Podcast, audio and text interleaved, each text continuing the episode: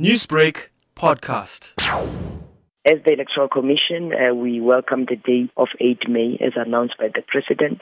And we're looking forward to the rest of the processes that will be very crucial in ensuring that we get ready for the date of 8 May. And then therefore, for us, the most important thing is to ensure that all South Africans take opportunity of the gap allowed between now and the proclamation date. Because remember, once the date of uh, elections is proclaimed at 12 midnight, the voters roll closes for these elections. That means that any person that is not registered for these elections will not have an opportunity to con- participate in these elections. The IEC has been on a drive over the last few weeks for voter registrations and checking of details for the voters. Will that process still continue?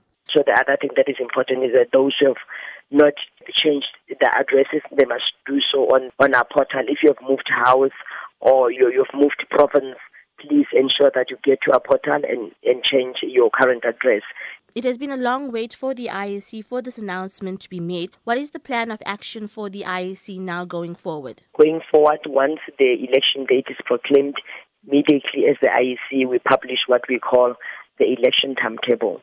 The election timetable is all legal processes that must be adhered to by the by the IEC, political parties, and any other person, and also voters, by the way.